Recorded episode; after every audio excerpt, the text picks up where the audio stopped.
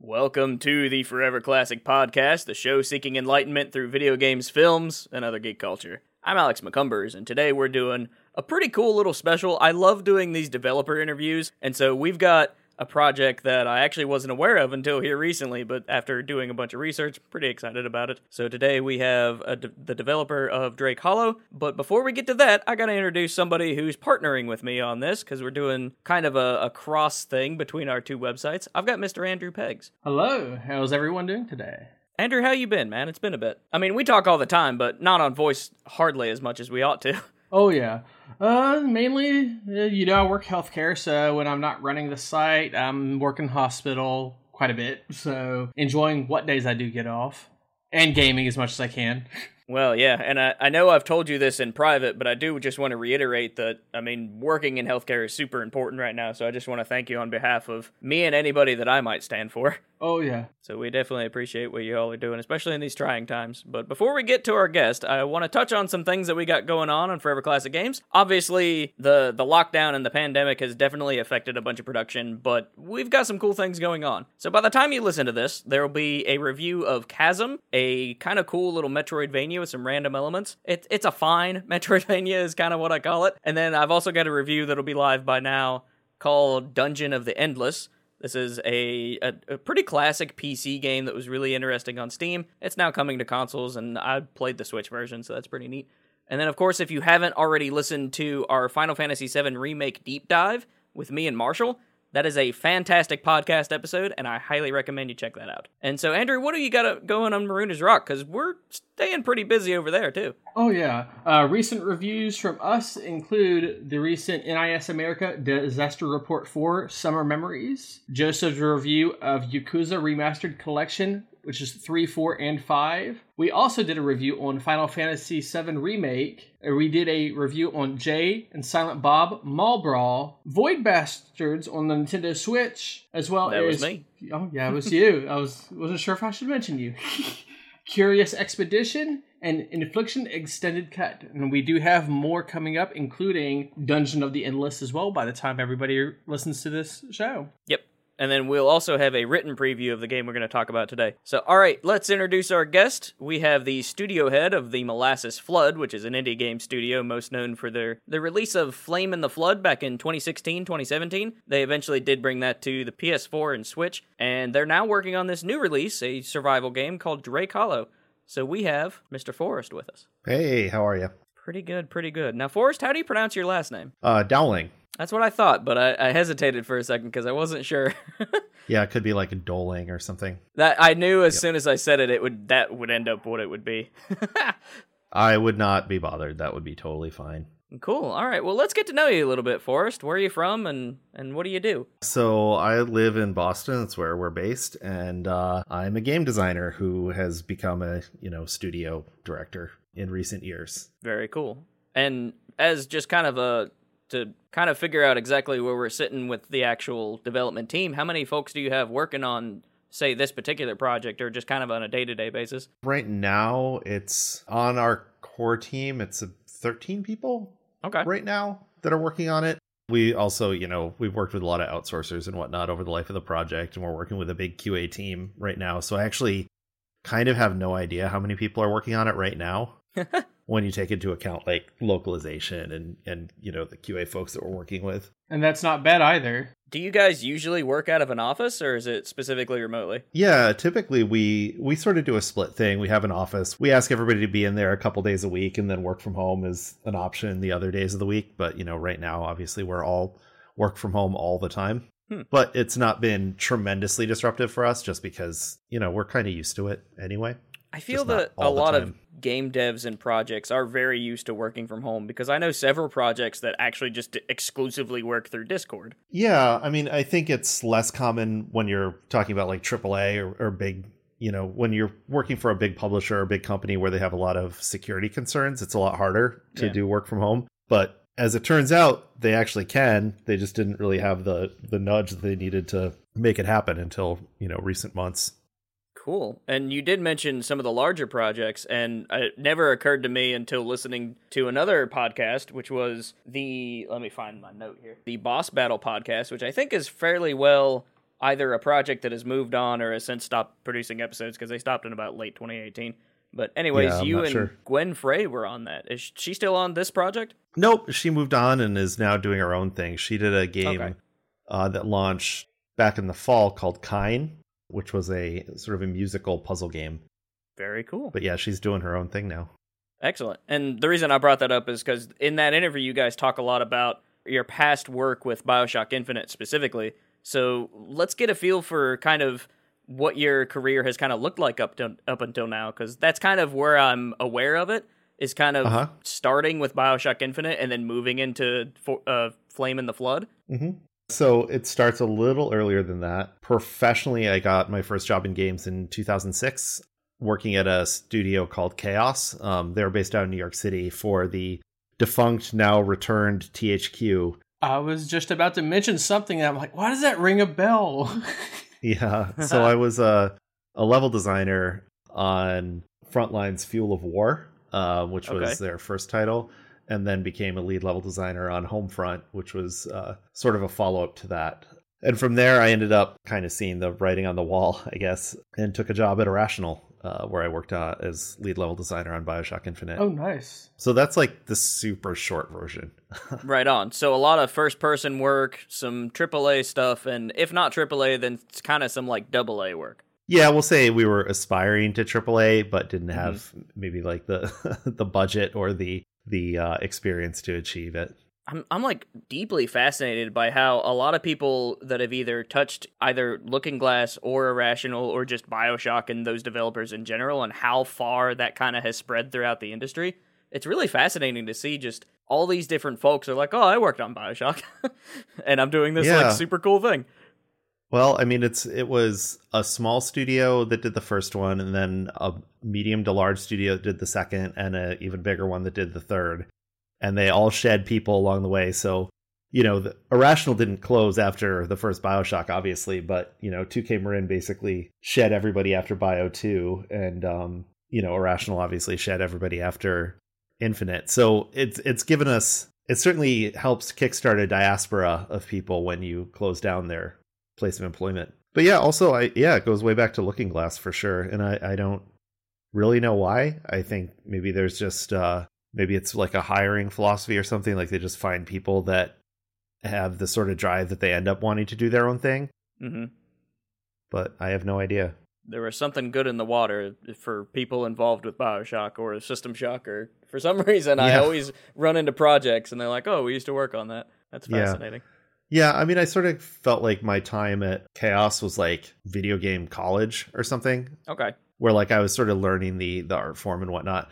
And then my time at Irrational was like I'd say like grad school. Very cool. And now let's get into kind of the, the where you're at currently, the molasses flood. So how did that kind of get put together? Because it, I mean, obviously you guys were doing it out of a need because of the the displacement. But what is your kind of like reflection on that years after the fact? I mean, it was sort of like you know, some people want to, you know, start a game studio or something or start a business. Like these are the sort of the two drives that might lead to this, just sort of intrinsically. Like I just, I really want to, you know, make my own games and this is what I, you know, my drive. So I need to start my own studio because I need to do my own thing. Or, you know, a lot of people are just like, I want to be an entrepreneur. I want to start my own business. I've always wanted to do that. So this is what I need to do. In my case, it's not really either of them. Like I was pretty happy being like, uh, being a design lead within a larger structure but it just so happened that there was no work in Boston at the time Mm. that Irrational closed, and there was a lot of talented people, a lot of people I really liked working with. So I kind of thought, well, I don't think there's really going to be a better time to try and start a studio than right now. And additionally, like the folks I was talking with about work at the time, it was doing a lot of the same stuff. Like, uh, you know, Bioshock Infinite was a really critically well received title. I it was very unlikely that I was going to end up on a position at the same level, even or as stepping up, you know, to like maybe a director role or anything like that on a project that was as good, you know, because there just are maybe one or two a year for which Right. that's the case. Yeah. So I was kind of like, well, I could do essentially a sidestep, something lateral, or I could do my own thing.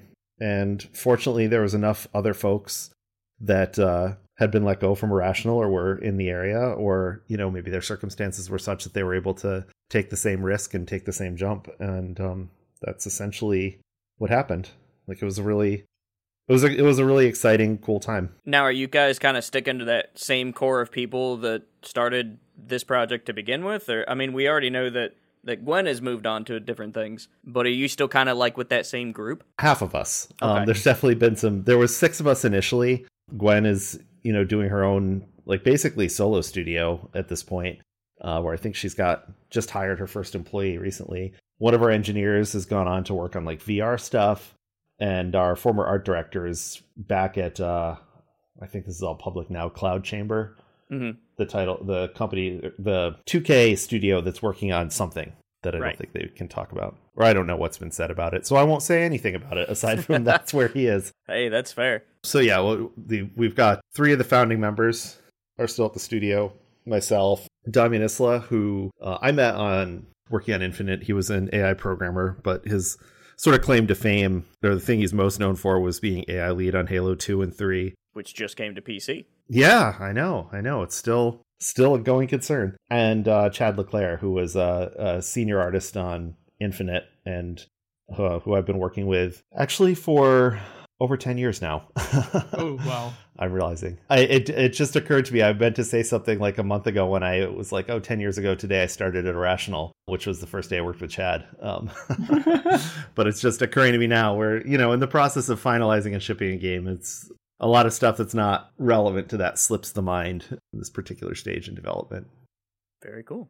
So, what would you say the design philosophy or like your core fundamentals would be of a molasses flood game, at least so far with the two projects? Well, I think I suspect we're going to stay with this idea through everything we do because it just fits like what I'm interested in and the scope of what it it makes it it's like a a way to fit the scope of what we want to do with the sort of games that I think are interesting and that's essentially that we want to make games that live at the intersection of systems and heart, which is to say we want to build games that are systemic and replayable and the the bulk the, the vast majority of the gameplay is built on strong core systems that are just fun to interact with but we want to do that in a in a setting that has you know maybe a story certainly has a sense of place a sense of character something that feels unique about it you know i, I don't know if that answer makes sense but it does to me in No, terms of you. like thinking about what we what we want to do i like i think the flame and the flood embodied that like it was a systemic survival game that had very light narrative elements but told a story. The thing we're doing now, Drake Hollow, is very much like a systemic. Not, I wouldn't call it a survival game, like sort of a building game, I guess, or like a strange kind of city builder. Right. But again, what you guys have been playing is just the sandbox, but really, it's there. There is a narrative. There's a story to it as well, and I think a lot of character. While I was playing this, uh, it's it's like a an early access kind of demo build, is what I'm imagining. Yeah. But Yep. while I was playing, it definitely felt like there are elements that could use for a cool narrative, especially whenever you're wandering in the islands and you see like a building off in the distance and you're like, "Oh, that looks like a typical American like structure." How does that mm-hmm. fit into this world that is now strict with these like monstrous beings and these weird Yep. little mandrake guys? Yep, yep, yep. That's the, so that's the story that you're you're sort of uncovering. But also, you know, as somebody who's spent a big chunk of his career up to this point, like before the Molasses Flood, working on really intricate scripted sequences and whatnot, I just find that stuff to not be particularly interesting to do from a development standpoint. hmm Like you spend all this time just making something that people, you know, blast through guns blazing, and it just doesn't feel like if you want to be a small team, that's not a very not a great way to work. Basically, so that's why I'm much more interested now in like how do we tell a story around systems and how do we invest most of our time in the systems uh, that people actually play with. And you know, in Drake Hollow, even as a storytelling mechanism, we're using some 2D cutscenes here and there uh, to sort of push the story along, like sort of motion comic style. Just because it's like it's really expensive and time consuming Yeah. to make that stuff, and I I think that like players generally would rather we'd be spending our time on the stuff that they're actually interacting with the vast majority of the time than like the little cartoon that they you know will see once and skip over forevermore. Right. Now, there is something to be said about the power of a cutscene, because I'm still to this day looking up old Final Fantasy IX footage. Yeah, and and you know, there's nothing wrong with that. And I Yeah, yeah. love I love a lot of, you know, heavily scripted narrative games. I love to play them. I just personally don't want to make them. Right totally fair. I can only imagine the amounts of like extra effort have to go into that. Before we get into Drake Hollow, I do want to touch on just a little bit of what your current thoughts are of the release of the Flame in the Flood, something that I've seen but never have played myself. And then Mm-hmm. what was your like kind of what is your reaction to that being out in the open?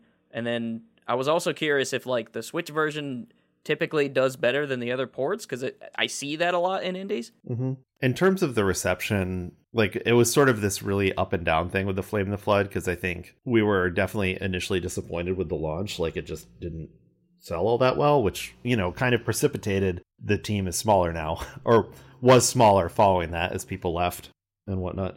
Right. Because you know it's it's tough launching an indie game, but it, it found its legs over time for sure, and has actually ended up doing really well. And I'm really happy with sort of how it's viewed at this point. Where I think, uh, you know, initially nobody had heard of it at all, but now at the very least in the world of games, people like I think people have heard of it and generally have positive feelings about it, which is nice. Like it took maybe a year and a half, but I was out you know, at a restaurant wearing a Flame the Flood t shirt. And for the first time, somebody I had no idea who they were saw the shirt and was like, oh my God, I love that game. And I was like, this is finally happened. That's amazing. Cause, you know, you, I would go out wearing irrational game stuff and you'd always see people who were like, oh my God, do you work there? Right. But it is always nice for any indie developer to get recognition on their game, whether it's shortly after release or it's like, hey, it's a year later.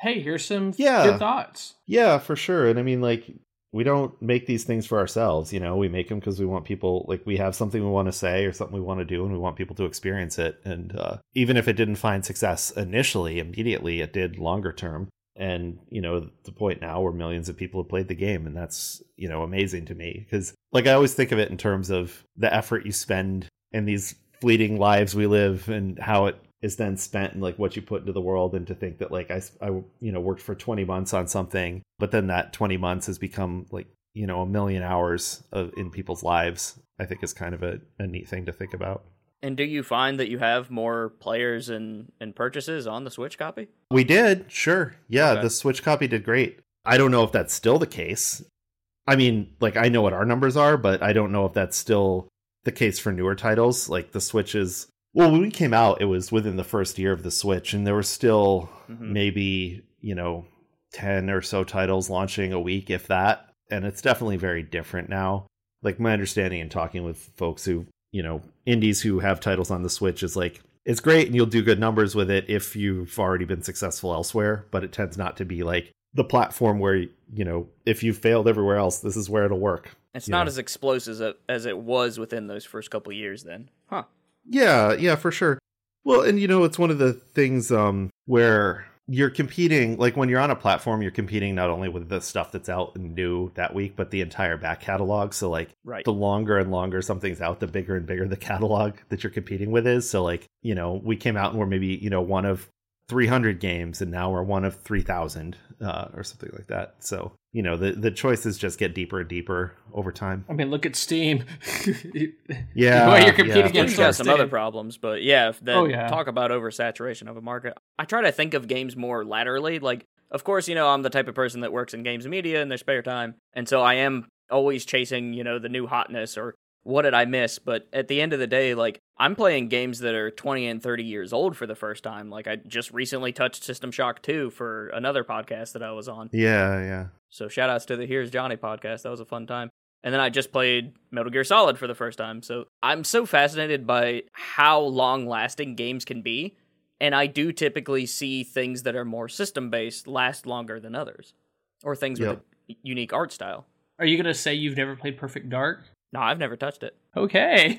No, I take that back. I fired up Perfect Dark Zero, I think, once because I have like three copies because they were a dollar and I thought the art cover was cool when I worked at GameStop. I I tried it recently in the rare collection, and that that's an era that doesn't hold up so great. No, there are great classic first person shooters. I'm not a big fan of those ones. I think the N64 era in shooters, in first person shooters, was like was fun at the time, but definitely does not yeah. hold up in my opinion. Except for Doom 64. Doom 64 I hear is very good, and I have a I, PC I have copy. heard that. I've heard that, and maybe with mouse control, it would work. Well, don't Yeah. forget about GoldenEye. Yeah, well, I mean, GoldenEye is it's cool until you revisit it as, as an adult and you're like, man, 15 frames per second sure is frustrating. Yeah. Yep. I'm I'm glad that that design those design elements carry into other titles. Well, let's get into to Drake Hollow. So, how did this project kind of get started, and what sort of things are you kind of targeting specifically with this design? so it started like in a really sort of roundabout organic way in that it actually started as just kind of a like what if- what if we did Flame the Flood 1.5 and fix some of the things that we didn't like about it or that we thought we could do better. But in the kind of process of doing that, we just started, you know, cleaving parts off of it to the point that it's a completely different game. Like questions come up along the way like do we really need a river? Uh, and then, you know, that's it's not the Flame in the Flood anymore. It's not like a game about surviving a river. So initially, the main driving thought that I had is that I felt that I wanted to work on something different than a survival game because I feel like survival games are really punishing. Right. Because like survival games are kind of like you have four damage over times on you, or however many your needs are at all times that you're always just mitigating and can never cure. So I think there's like a baseline level of stress to them. And also tuning a survival game, at least like the Flame of the Flood in my experience with that, sort of the balance tuning is is a real razor's edge, and you end up with like it kind of needs to be hard or it stops being fun. At least if you're doing like sort of a pure survival game. That makes sense. And I wanted to do something that was not as punishing because that's like the main piece of feedback that we got from people about the Flame of the Flood is, you know, it's beautiful, it's too hard.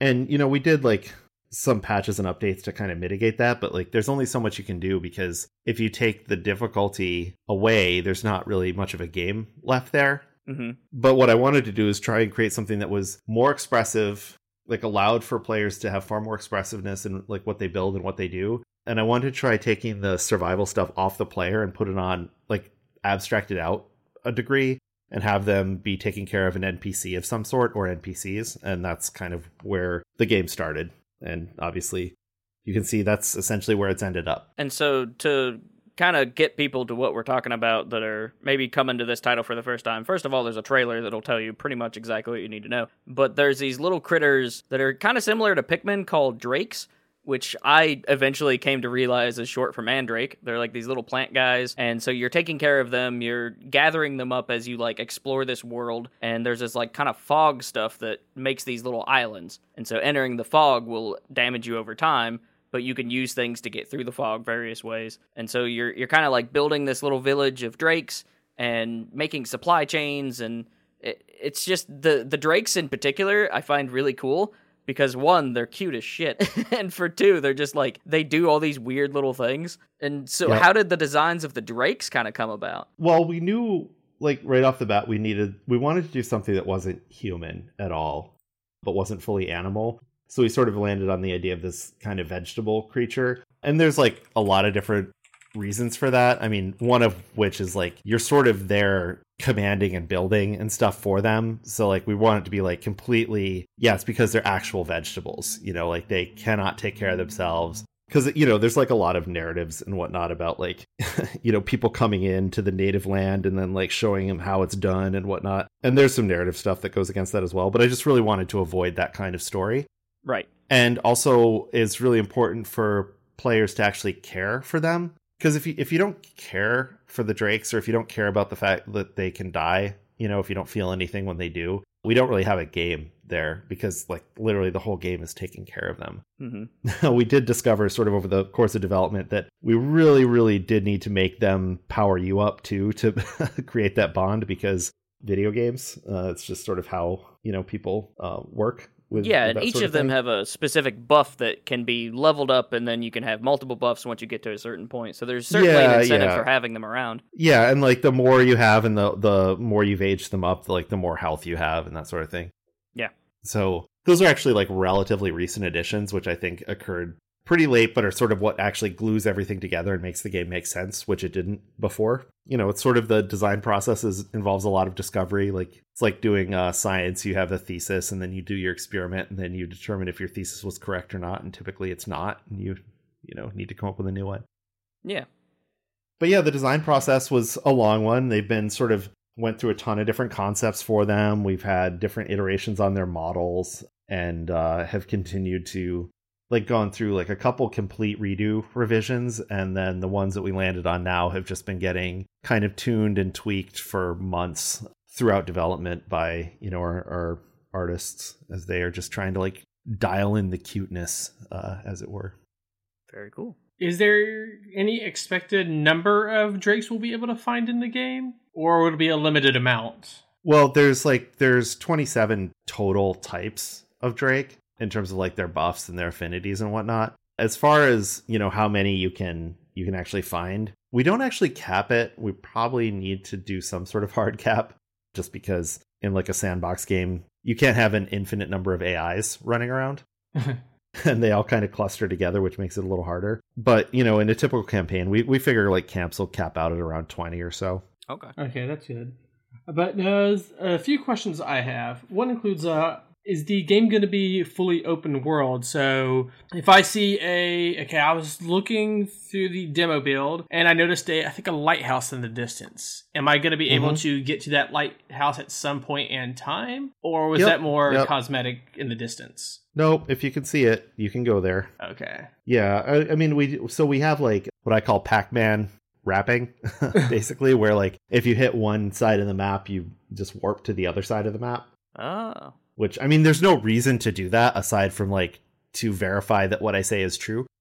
like, there's it's not really a shortcut, but the the base map itself is about like three kilometers square Cool. and and functionally the way it works is like that you actually can churn through that content in you know uh, a number of hours so you know in campaign you travel through four different regions as you play uh, and each one is like is newly generated uh, as you travel Kind of similar to what Dragon Quest Builders did, where you would complete your objectives and it would load you into a new like region essentially. yeah yeah certainly Uh, what sort of world design ties into Drake Hollow? Uh, and is the world similar to our own in what ways? well sort of our jumping off point was um new england we just wanted to make it sort of be the idea is that it's sort of a fragmented mirror world of new england just because it's let's see how much do i want to go into the story stuff? There's some story stuff related to some very new england history that you uncover over the course of the game so we really wanted to set it.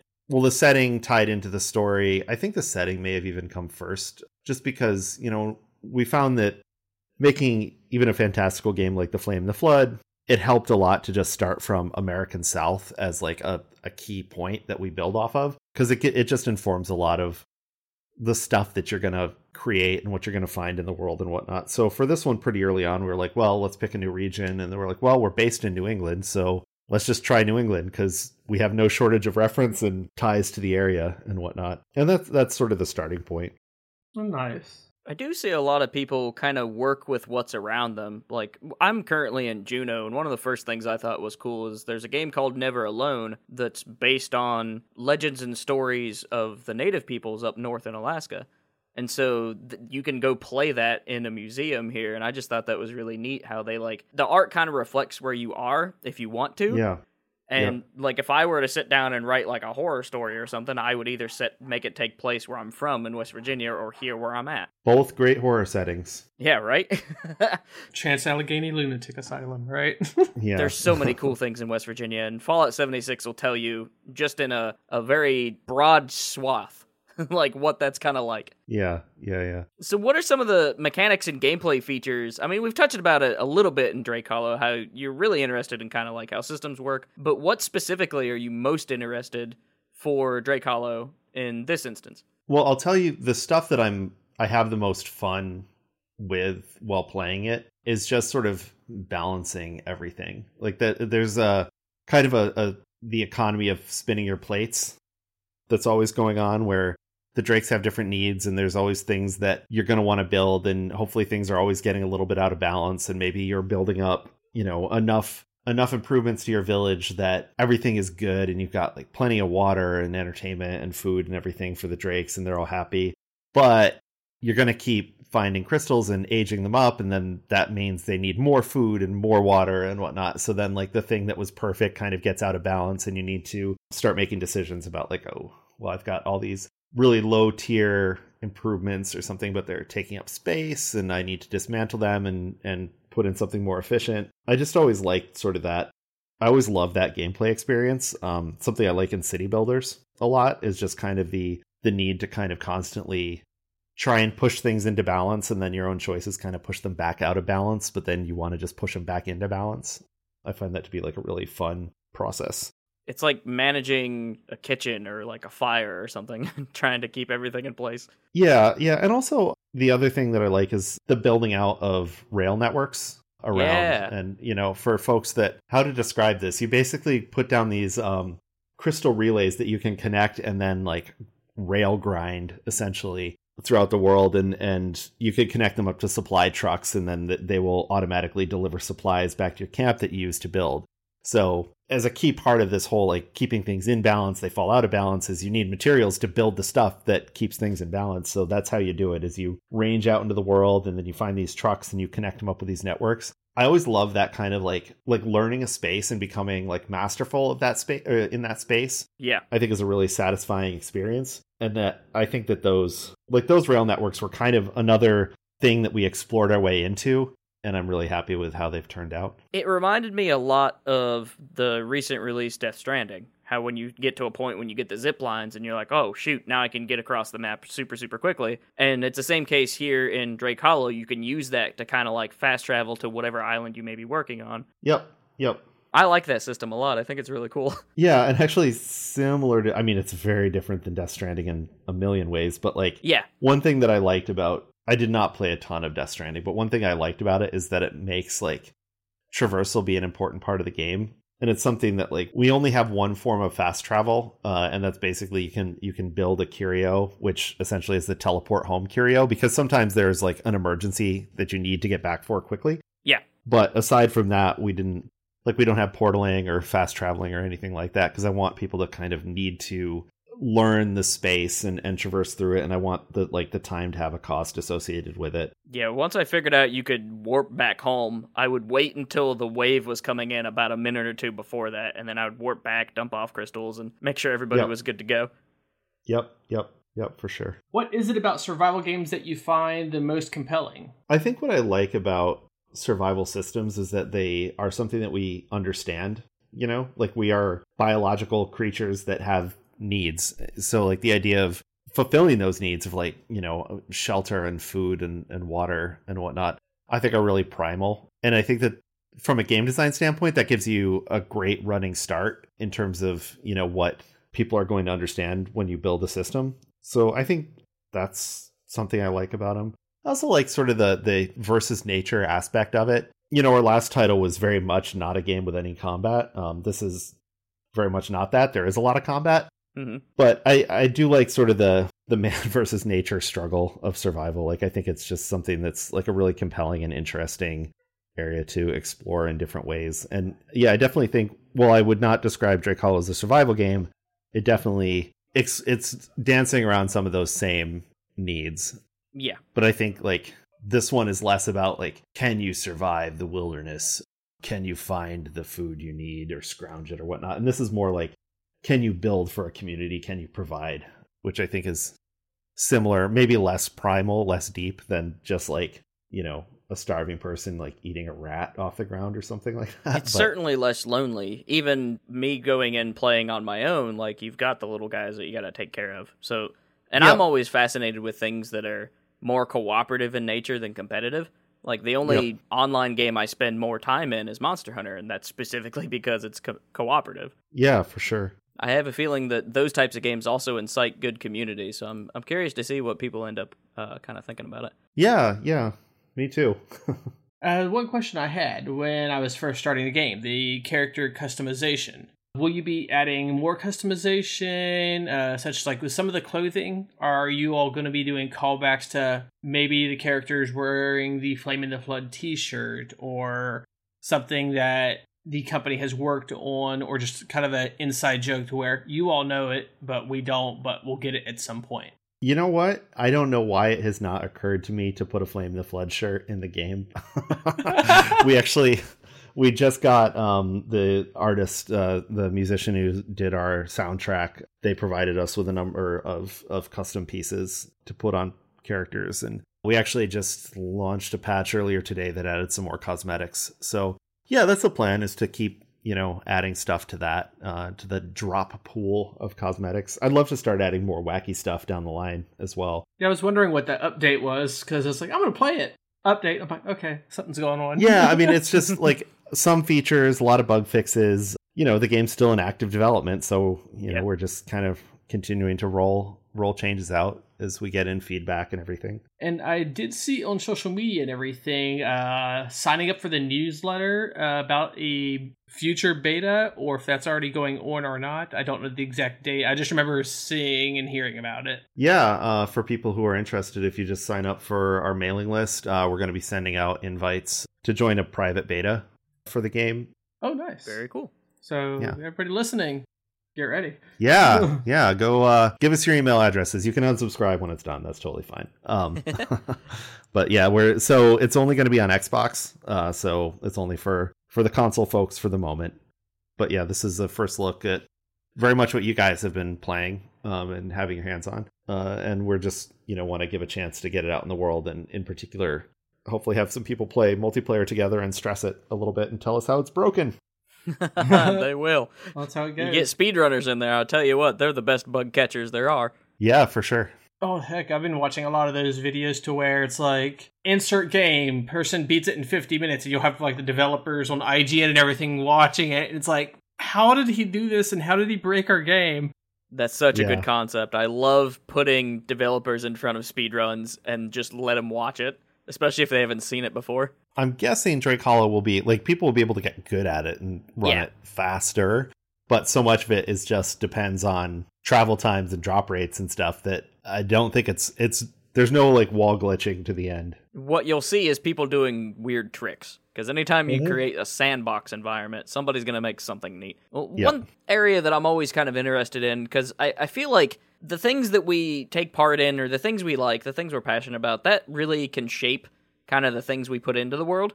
So I'm curious, like, what sort of games are the inspiration or continue to kind of help shape Drake Hollow? I mean, I think like a lot of the ones that I looked at were sort of ones that I was interested in that were less familiar design territory for me. Like I've worked a lot in action games in the past, but like I think the games that I ended up looking at the most while doing design work for Drake Hollow would be like Oxygen Not Included, City Skylines, RimWorld, titles that are like at a glance look very very different than what Drake Hollow is, but there's a lot of systemic DNA that is shared um, between them.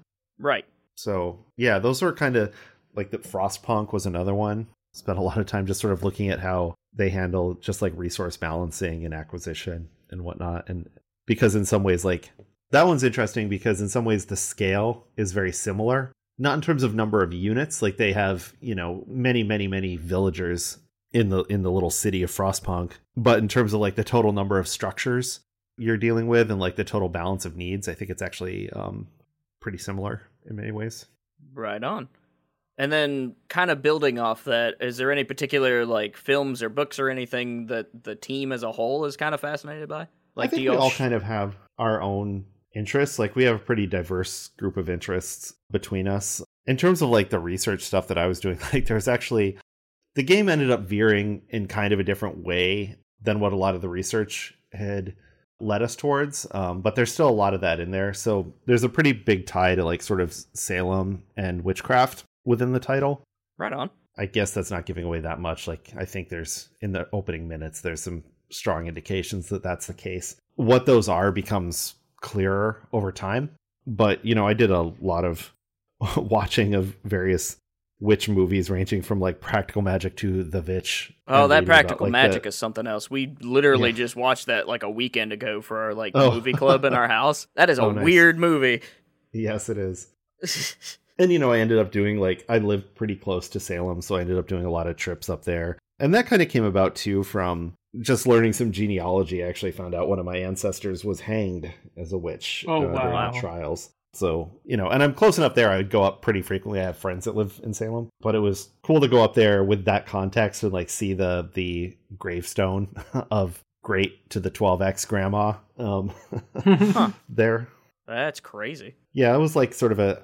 I mean, it's not that rare. Like I did, I did just some really conservative math on how many, you know, descendants of the of the hanged there would there would be, and like assuming two kids per generation, there's like a half million of us. Oh, okay. And if you go back 12 generations, they had a lot more than two kids. Oh yeah. Oh, yeah. like for even, sure. even in my grandma's generation, she was one of 12. So Yeah, my dad's one of nine. Yeah, I think Yeah. my great grandma had like there was like fifteen, and I'm just like, my gosh. Yeah, so if you if you extrapolate that, there's like millions of people that were descendants because so many of the uh, women that were killed were older. They were just like killed for because somebody didn't like them or because somebody wanted their land or Yeah. You told me it was going to be that. sunny today and it's pouring the rain down. yeah, yeah, exactly. Crazy stuff. Yeah, so that was sort of uh, early influence. Um, just a well, even like as you're finding gem like crystals and whatnot to age up the drakes, like they're it's loose, it's super loose, but like all the crystals, like you did a bunch of research into like what their properties are, hmm and then those are very roughly mapped to like what the buffs are that the drakes give you, like sort of what their affinities are Oh, cool. but you know we need to be we need to be pretty loose because if you read about like you know the power of crystals and whatnot they tend to like every one of them you know has something to do with like healing or good fortune or like they all sort of fall into the same like relatively loose categories of that like are able to chop down trees faster like does not really isn't a skill that quartz gives you but like that that is a skill that you know you get from a drake because like obviously their buffs need to be gameplay relevant Yeah. and they don't necessarily map one to one. So there's definitely like a lot of Vaseline lens kind of like, well, maybe if we think of it this way, that kind of fits. It's cool But, that there's you know. roots there, though. I like that. Yeah, you know, try and base it in something. Even if it ends up getting diluted down, it's so much better than just like made up nonsense, you know? It's Yeah. it's like it's based on stuff nonsense, um, is what we're doing. Yeah, and that seems to have been the case for your previous title too. And that interview I was listening to, it seems like there's a lot of research that goes into these projects, even though if it doesn't necessarily go directly into the game, it's just getting you guys in that right frame of mind for either that setting or those particular elements or like To in that environmental mindset. details, this and that.